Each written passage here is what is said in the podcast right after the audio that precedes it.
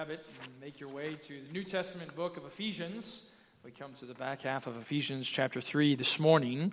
Uh, those of you that maybe have been with us in recent weeks and months here at Redeemer know that we've been in the second book of the Bible, the book of Exodus, for some months now, but we're going to take a break once again today from that ongoing series to look at one of Paul's prayers. Uh, the reason why is twofold. One, it seems strange, certainly at least to me, and I don't find it terribly wise for us to continue our study in Exodus when our next text is the fourth commandment. Preaching and exposing that truth into an exclusively live stream medium is not best. But also, as we're in the midst of a reset of sorts, I thought it could be quite helpful and I trust beneficial to you this morning as we want to even maybe reset our hearts and souls on those matters of first importance. Uh, spiritually, in a few places, I do think are better in God's Word uh, for such a reset than coming to this prayer that Paul offers at the end of Ephesians chapter 3. It is one of the most exalted prayers that you'll find in the Bible. And so we want to look at this morning, then, verses 14 through 21 of Ephesians 3. Let me read that text for us this morning, and then we'll begin. Hear now as God speaks to us through his word. For this reason, I bow my knees before the Father, from whom every family in heaven and on earth is named, that according to the riches of his glory, he may grant you to be strengthened with power through his Spirit in your inner being, so that Christ may dwell in your hearts through faith, that you, being rooted and grounded in love, may have strength to comprehend with all the saints what is the breadth and length, and height and depth, and to know the love of Christ that surpasses knowledge, that you may be filled with all the fullness of God.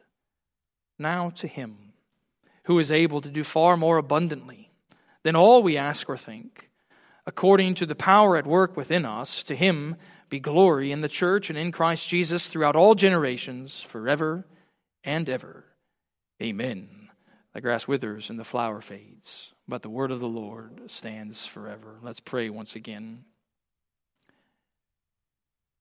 Father, we thank you that our Lord Jesus Christ is always interceding for us. Thus, we know as we come to examine a text on prayer that our Savior is even praying for us this day, that your Spirit is also working within us as we study this passage, not only to enlighten our minds in its truth, but to mold our hearts after your praying Son. God, we ask that you would appropriately, that you would forcefully convict us where we need to be convicted this morning, that you would tenderly and lovingly comfort us where we need your comfort, that even in this study we might know something more of the love of Jesus Christ, a love that has neither brim nor bottom. And we pray it all in his precious name. Amen. Well, you may be seated. Uh, Dr. Edmund Clowney, for a number of years, was president at Westminster Seminary in Philadelphia. And later on in his career, he retold the story of an experience he had with his professor of systematic theology, who was none other than Professor John Murray. He went to Professor Murray with a private matter, and and Murray offered to pray for Dr. Clowney. And Dr. Clowney recalled how he was only a few, a few phrases into that prayer. Professor Murray was.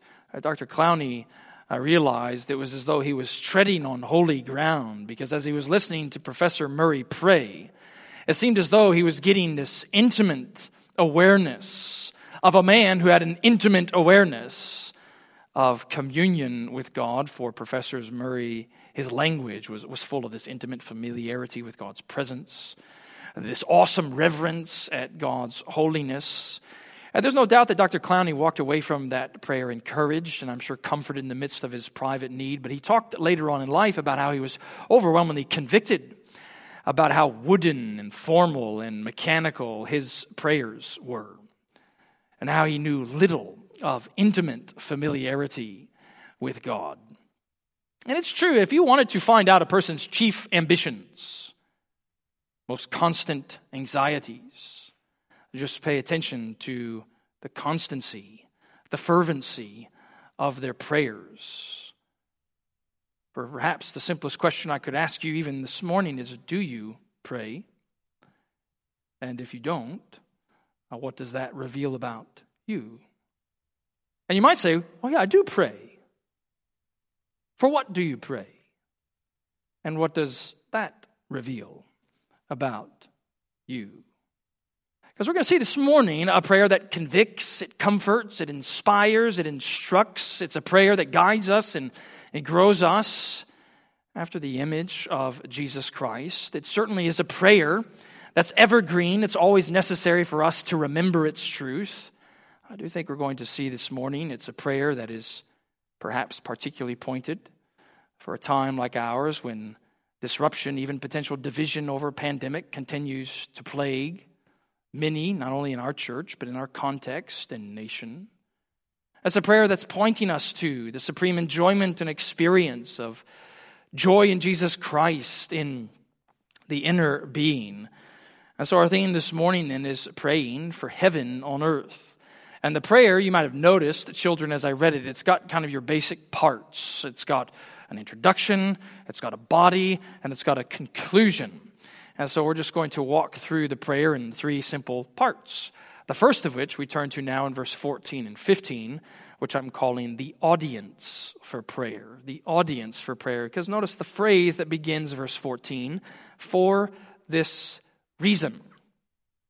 Now, students, whenever you come across a phrase like that in Scripture, you should be thinking, and I hope you do, well, I wonder what Paul just said that's causing him now to pray.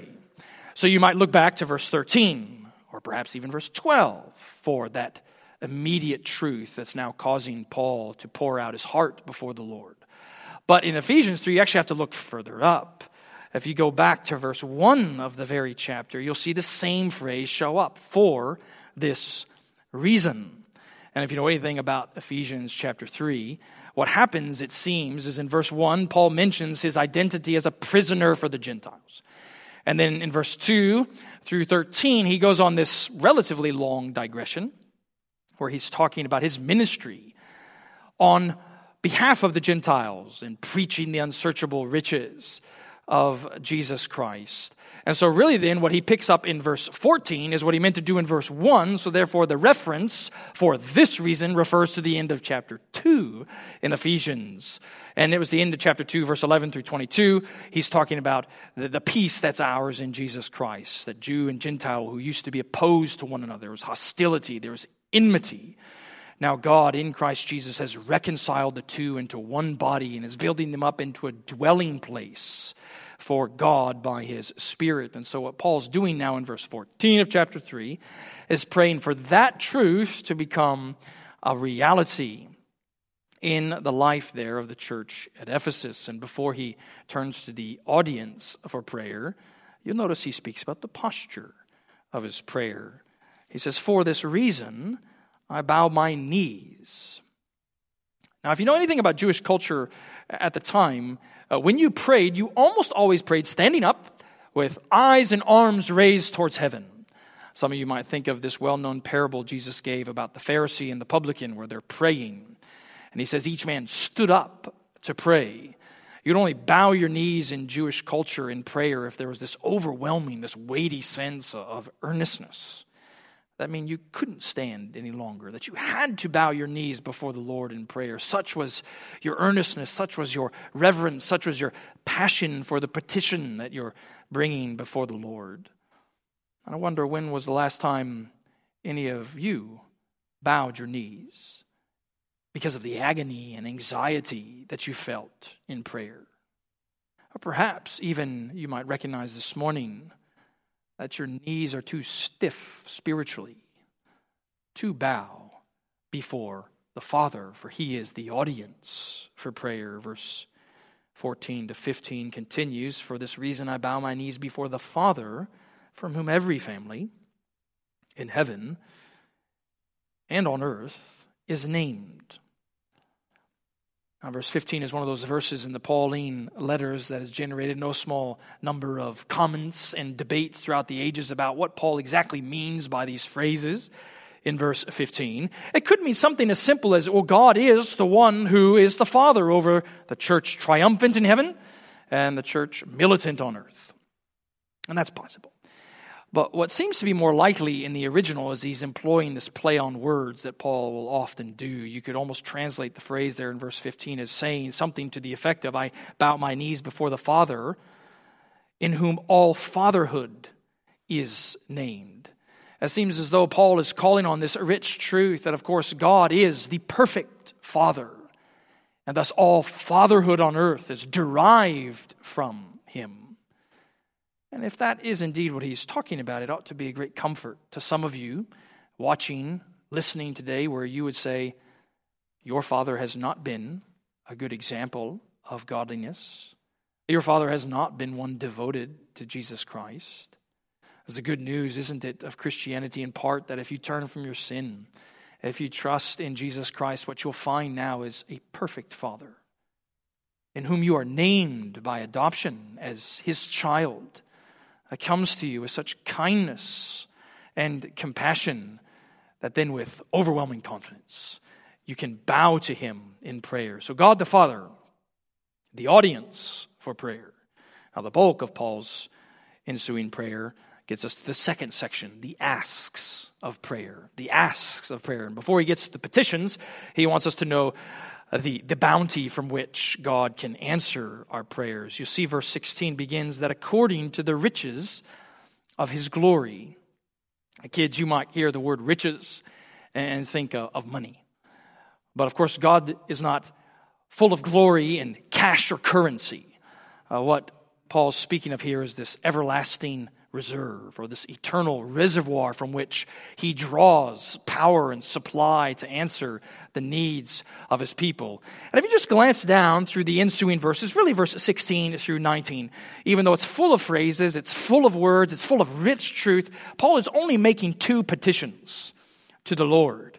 Both of those petitions are rooted in a request for strength. So, ask number one, he prays for strength so that Christ's life fills our hearts. That's what he's going to say in verse 16 through 17. Notice as it continues that according to the riches of his glory, he may grant you to be strengthened with power through his Spirit in your inner being. I remember times when all of our children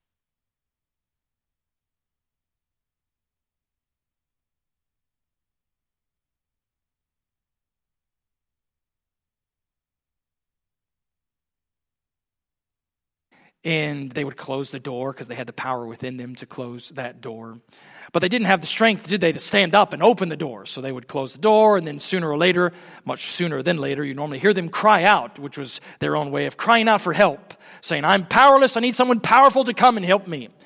And the same thing is true spiritually, Paul is saying here, isn't he? That apart from the Spirit's power, that Christ would dwell within us inside, there's no hope of strength in our lives. And notice, of course, even the direction, the endpoint, if you will, of that power that Christ would dwell in our hearts. The Spirit would fill us in the inner being. The inner man, as old translations would say. You know, students, I'm sure you've recognized that we live in a culture today, don't we? We live in a context today that is overwhelmingly focused on the external physical realities.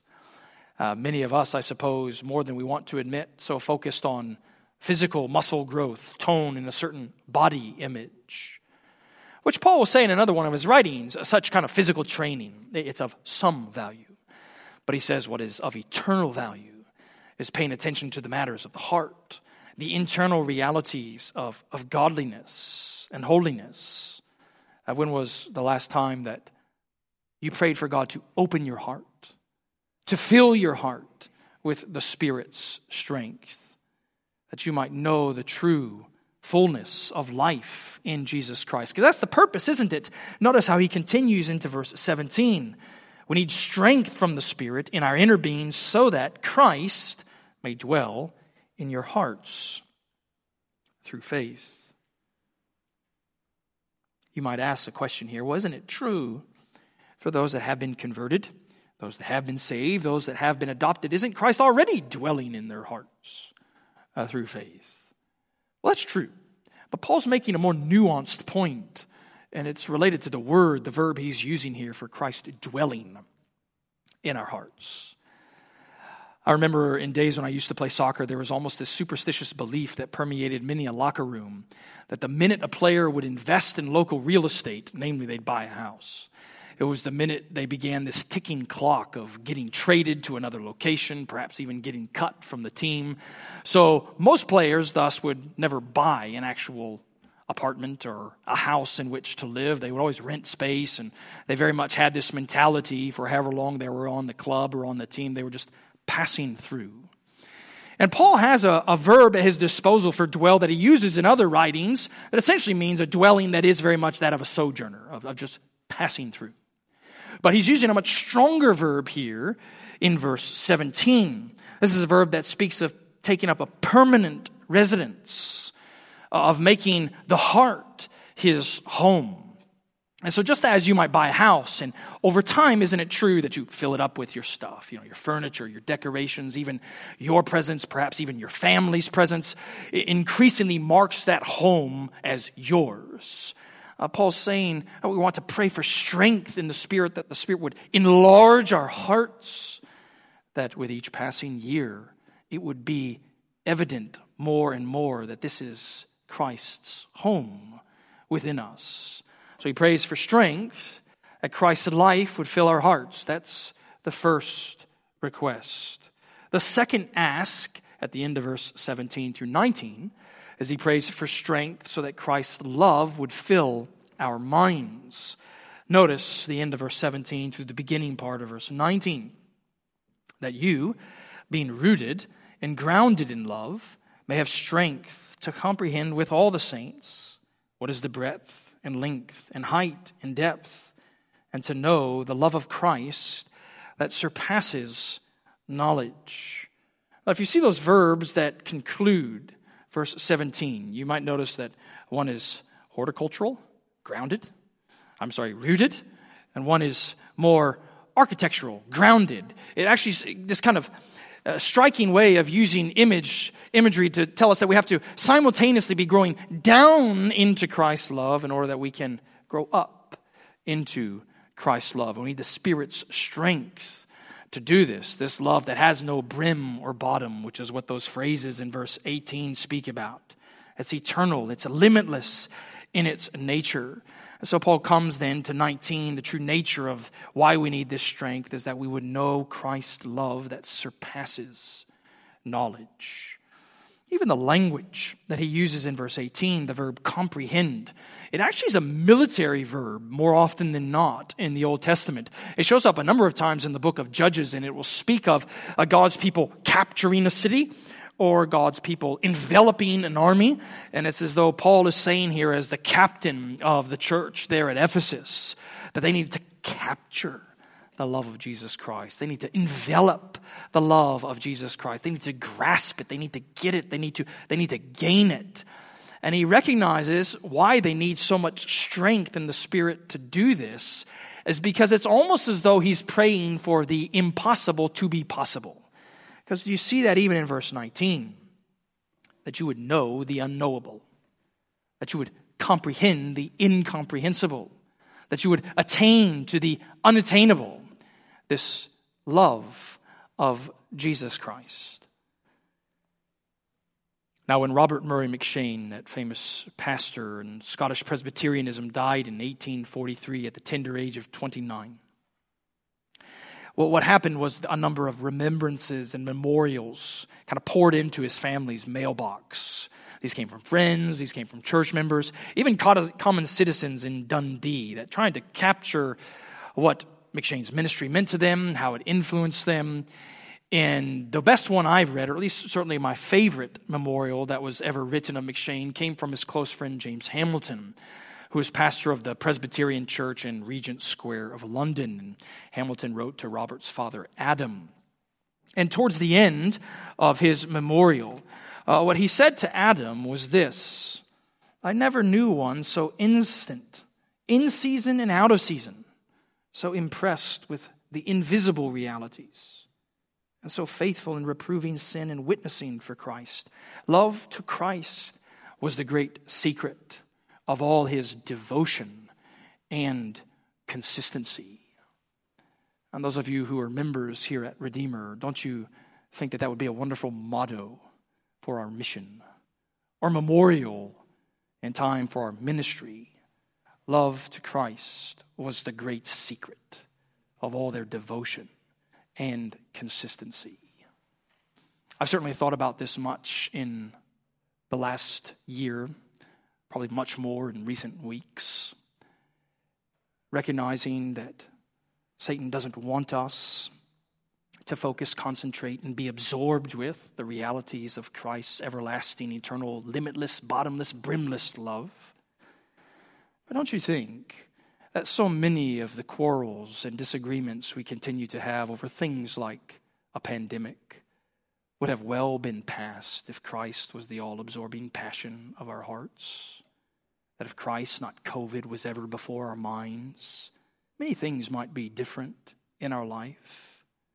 Perhaps it's true, some of you need to hear that if you are less in, concerned with getting infected with a disease, and also much more concentrated on getting infected with Christ's love, that our lives might be different. Love to Christ, doesn't it come from knowing the love of Christ. It was Christ's love that caused him to go into the wilderness to receive and endure and be victorious over Satan's assaults. It was Christ's love that enabled him to endure familiar, physical, ministerial pain. It was Christ's love that allowed him to persevere through the, the fury of unreasonable leaders, the disappointment of his friends. Wasn't it Christ's love that caused him to hang on that cursed tree willingly, lovingly, undergoing the baptism, the flood like vengeance that was God's wrath in your place. The love of Christ that knows no breadth, length, height, depth, no brim, no bottom in this love. Do you know something? Maybe it's even the smallest of something, but the sincerest of something of this love of Jesus Christ. Paul prays for strength in two areas, doesn't he? That Christ's life would fill our hearts, that his love would fill our minds. So it's natural then that he ends where he does. Notice verse 19 that we might be filled with all the fullness of God. So you see the Trinitarian nature, I trust, students of this prayer.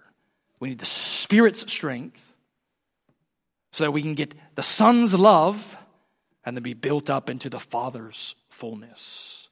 This is praying for heaven on earth. This is setting your minds on things above. This is seeking things that are above. This is the language and conversation of heaven because isn't it true in perhaps ways we haven't always understood?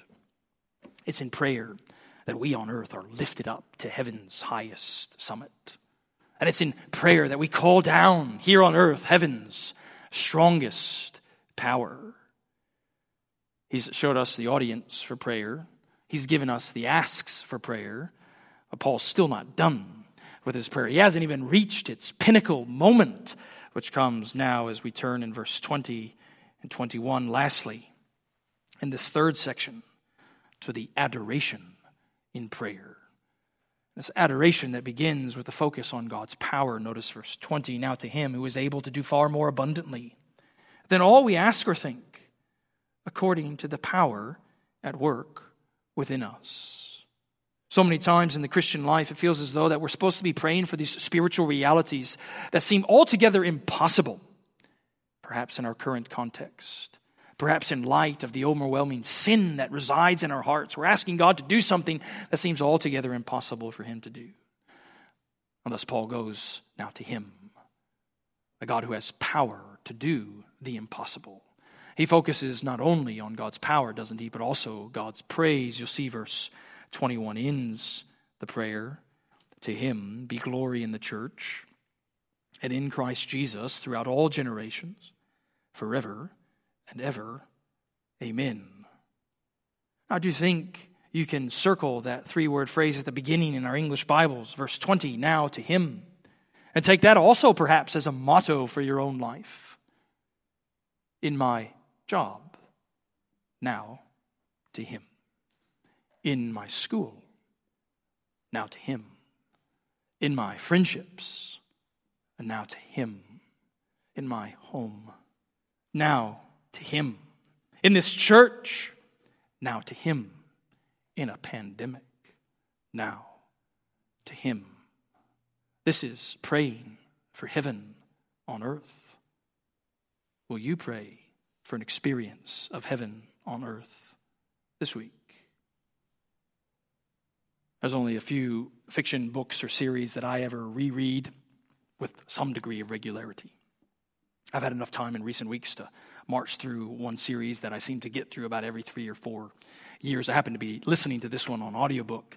And earlier this week, I came to one of those scenes, you know, when you re listen to or reread these series every three or four years. You, you, remember the broad outlines and a number of the details, but there's certain minute details that you just forget. Oh, yeah, I, I remember that that was in this book. And so, in this fifth book, we were reading, or I was listening to, I should say, uh, the few major characters are there in an opening scene where they're wanting to listen in on a conversation that's going on in a room at the bottom of the house when they're up at the top of the house. And being magic folk, they kind of create these extendable ears, is what they call them, and drop them down the stairway so they could listen up above to what's being heard there down below. And in his own kindness and compassion, as though through his word, God gives us an extendable ear, doesn't he? That we might listen to perfect prayer. For that's what this is in verse 14 through 21. He doesn't want to keep this prayer from us, does he? He wants to give it to us that we might grow in it, that we might use it, that we might grow through it. It's a, it's a prayer that speaks to us, not just teaches us. It's a prayer that, that preaches to us. And so, as we close, let me just bring three more things to your attention this morning about what this prayer preaches. First, the prayer shows us that coming to Christ is a necessity. Coming to Christ is a necessity. It's possible, certainly likely, isn't it? Some of you watching and listening, you wouldn't say that you've repented of your sins, that you've trusted in Jesus Christ. Take it as a kindness of the Lord this morning to show you your sad condition apart from Christ. Doesn't this text tell us you don't have His Spirit thus you have no eternal strength? You don't have His Son thus you don't have eternal love. You don't have the Father thus you don't have eternal fullness. It is a sad and pitiable state outside of Christ. But to turn from your sin and trust in Him, the great good news of this passage, this prayer, this preaching, is that in Jesus Christ, you lack no such thing. The Spirit's everlasting strength is yours. The Son's everlasting love is yours. The Father's everlasting fullness is yours. Number two, the prayer shows us the importance of church community. And it's easy to actually overlook it. Notice again verse 18.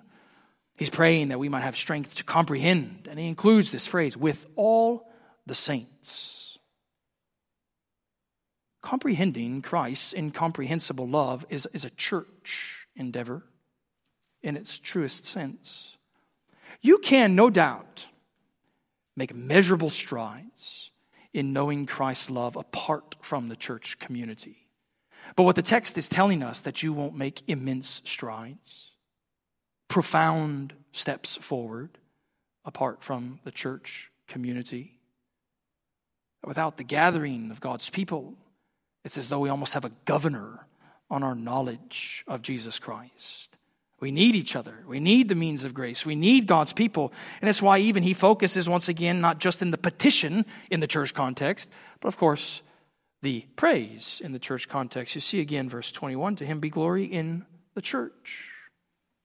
In the church. So grandparents and parents uh, recognize that one of the best things you can do for your grandchildren or grandchildren or children, or perhaps even if you're watching, listening, your great grandchildren.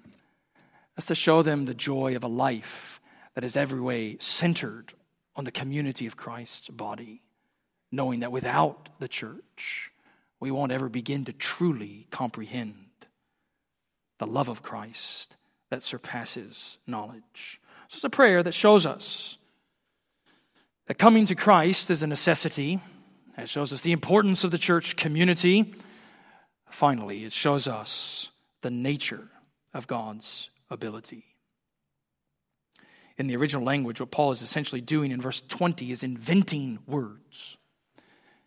He's, we might call it something like a, a, super superlative, is what he's employing in verse 20. Now to him that is who is able to do far more abundantly than all we ask or think. I know in your own home, in your own life, everyone listening, watching, there is something to which you can point, at which you can look, where you need this immeasurable might of God. And aren't you encouraged this morning that He has it? That our God makes the impossible altogether possible. How do you know, even, that He can do far more abundantly than all we ask or think? Well, hasn't He already done it? Which one of us would have thought or asked for God to send His one and only Son to save us from our sin? You know, kids, if you were to fill all of the oceans of the world with ink, and then were given the commission to write the glories of Christ's love and power across the sky, you would drain those oceans dry before you came to the end of Christ's love, Christ's strength for his people. What you need this week is strength, don't you? That Christ's life would fill your heart. Strength that Christ's love would fill your mind, that you might be built up as a dwelling place, we as God's people, into the fullness of the Father. This is praying for heaven on earth. Let's pray together.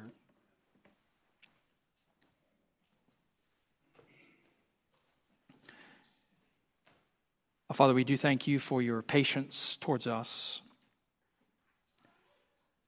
We know how easy it is for us to so focus on matters in this world that we do not lift our gaze up above to where Christ is seated at your right hand. He who is our all, He who is our life. Father, we thank you for the Spirit's indwelling power.